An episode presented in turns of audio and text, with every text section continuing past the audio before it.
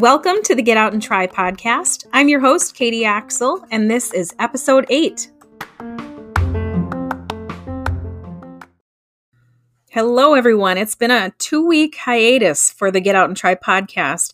Week one was unplanned and kind of a last minute decision. When Minnesota shut back down and there was content within the podcast that was no longer relevant, time really didn't allow for extra editing. And so I scratched that week. And then, of course, last week was Thanksgiving. But really happy to be back. Thanks for listening. In this episode, I'm finally releasing the true first interview that was ever conducted for this podcast. This was recorded pre COVID. I drove up to Trap Rock Brewing to meet with Brian, one of the owners, to learn about the bes- behind the scenes and the story behind Trap Rock Brewing. So I hope you guys enjoy it. Here is my interview with Brian at Trap Rock Brewing. Hi, Brian. Hello. Thanks for joining me. Tell everyone what your business is and where they can find you. We're Trap Rock Brewing Company. We're two blocks north of Highway 8 uh, here in St. Croix Falls in an industrial park, located near various activities like uh, mountain biking, biking on the Gandy Dancer, very close to the interstate park, both the Minnesota side and the Wisconsin side, and the St. Croix River. Cool. And we're here now, so I'm looking at your wall, and you've got 11 different beers on tap from what I can tell. Is that right? And 1919 root beer, so family friendly. Is Correct. that safe to say? Absolutely, yes. Perfect. And where do you brew it all? Right here, right on the other side of the, t- the wall here in the tap room. We are a small three barrel system. Uh, we do between two to four batches a month right now to keep up with the demand here in our tap room. But our strategic plan is to increase our distribution sales, and then therefore we'll have to increase our production, uh, the number of brew days per month accordingly. Cool. And how long have you been doing this? Um, well, we've been open as a business since December of 2018, so right now just a little over 14 months. The three of us, I've got two other business partners. The three of us started in this industry from a home brewing perspective, as many small uh, microbreweries do. We all start from home brewing, uh, perfecting our recipes, trying them out on uh, friends and neighbors and, and, and family. Yeah. And uh, putting together good portfolios of some pretty, do, pretty good beers. You know, basically gear them up and, and uh, increase the, the capacity and the volumes and get bigger equipment and uh, keep producing more beer. So you started as a home brewer. Absolutely. When did when did you start home brewing? Funny story behind this. I'll keep it brief. My uh, former uh, wife uh, got me a homebrew kit when she was pregnant and decided it would be a good Father's Day present. Well, after breathing in the fumes during the brewing process, she figured, oh boy, that was a mistake. But it really did spark kind of a, a hobby. Yeah. Uh, I've had numerous hobbies over the years, but it, this is the one hobby that I've been able to turn into a business. Very cool. So how long ago was that? Gosh, I started home brewing about 25 years ago. Wow. So what was your first batch like? Uh, it wasn't really that good. What would you say as a home brewer, what was your most successful batch where you started to think, okay, I could probably turn this into a business? Um, I started off with a couple of clone beers, uh, a light pale ale and an IPA, uh, that turned out pretty good. Uh, I really started paying more attention to detail. The brewing process is th- th- you have to pay attention to a lot of uh, details and, and uh, uh, data points, temperatures, um, sanitary, you know, conditions, uh, sanitary process, and just even the ingredients themselves, uh, and then repeatability. Um, paying attention to all that and learning about the process over the years uh, really, you know, eventually evolves into both a art and a skill. Got it. So you have kind of a cool story of how you came to St. Croix Falls. You you you're not originally from here, are you? Correct. I grew up on a small dairy farm in central Wisconsin, and went to UW Eau Claire, uh, spent a few years over in Appleton, Wisconsin, and then moved to the Twin Cities in the mid 80s. Over the decades now, I just came to the realization that I wanted to come back to a smaller community because of that overall sense of community. You can live in a big city and not know your neighbors, uh, and we got tired of that. and, and discussed it with my significant other, uh, and we just knew that we wanted to get back to a small town environment where you knew more people. It's a different environment socially than it is in a big city. So, you had originally started looking in St. Croix Falls for just a house. You wanted to just live here, right? The realtor recognized that I was looking for a place to set up my homebrew equipment uh, side of the garage, a decent sized basement, or an outbuilding. And he asked me if I would ever consider going commercial.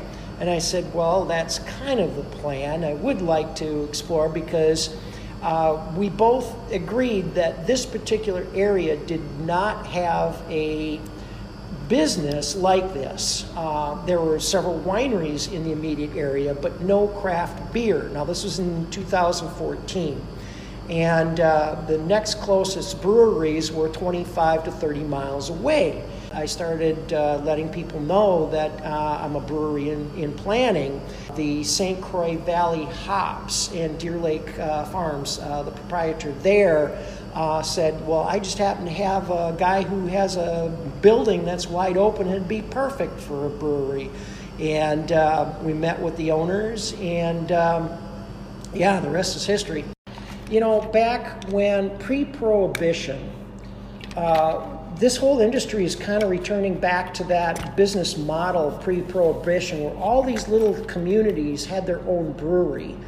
And if you wanted beer, you rode your horse or buggy down to the local brewery.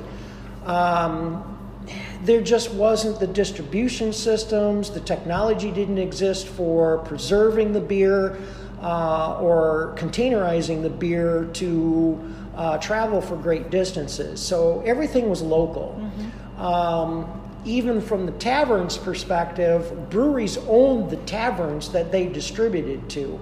Uh, that's why in the uh, by the 70s, a lot of the uh, a whole system was put into place nationally, um, a, a three-tiered system uh, where the breweries no longer could control the market by owning the retail point of sale. Uh, they had to go through a distribution business in order to get their product to the uh, to the consumer.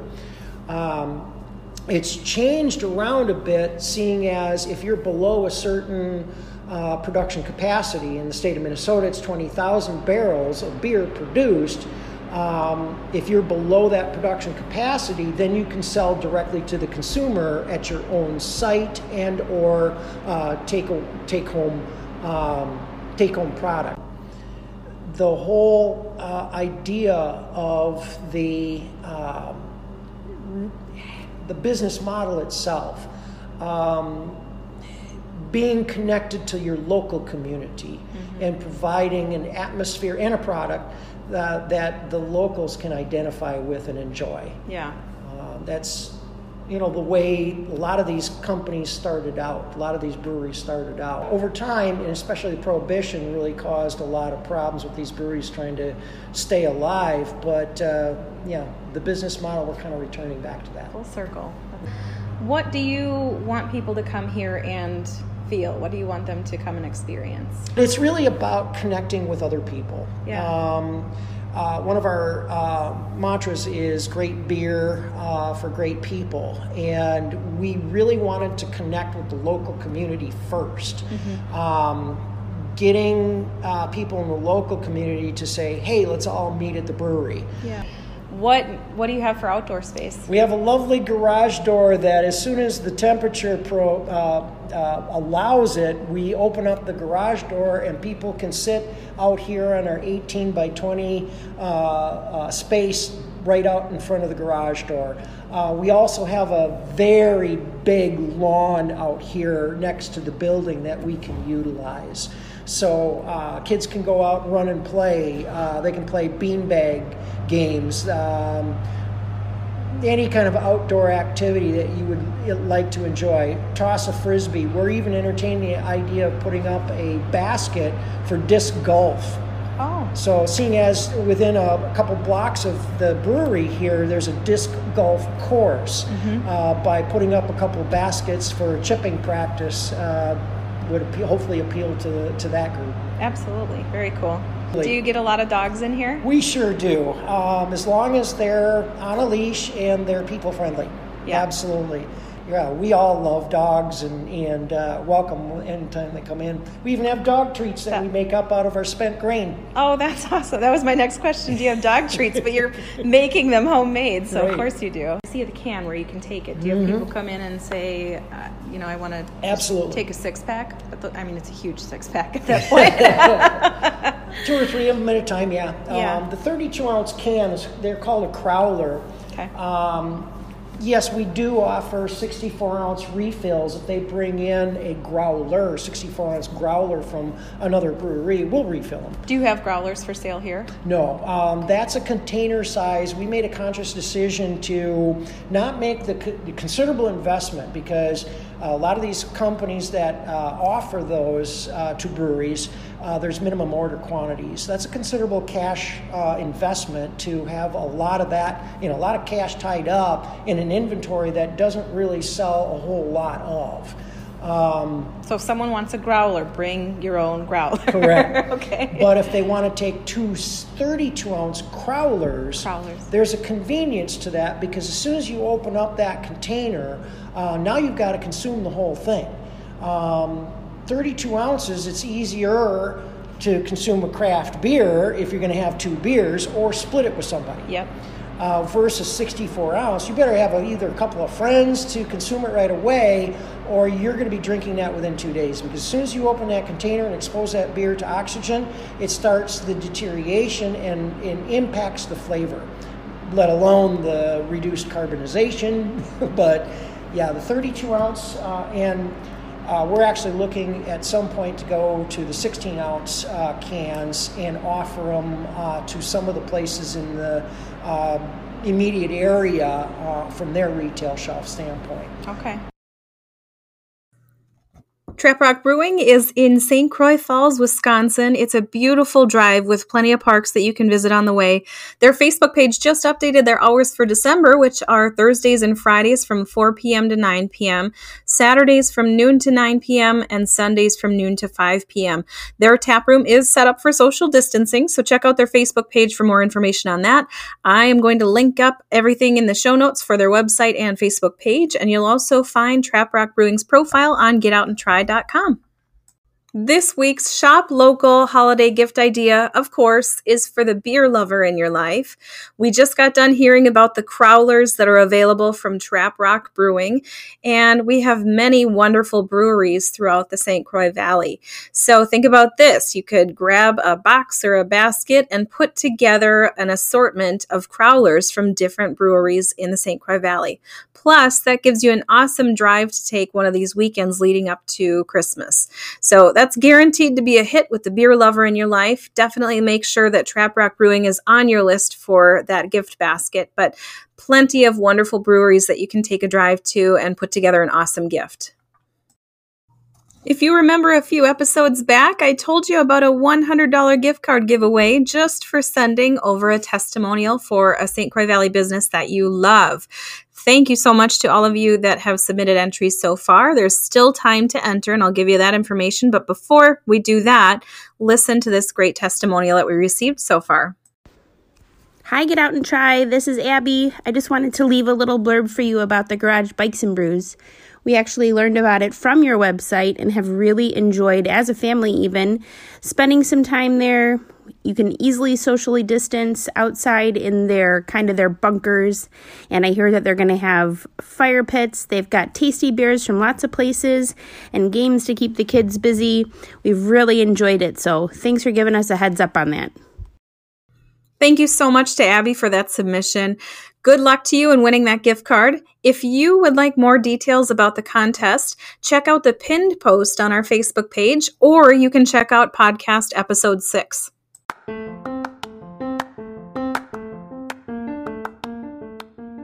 that wraps up episode 8. Thank you for listening. Special thanks to Brian at Trap Rock Brewing. Check out the show notes for more information as well as all of the links to keep you connected to Get Out and Try St. Croix Valley. Until next time, find some ways to connect to your community. Support the hardworking small businesses that host all of the fun in the valley. Go, get out and try.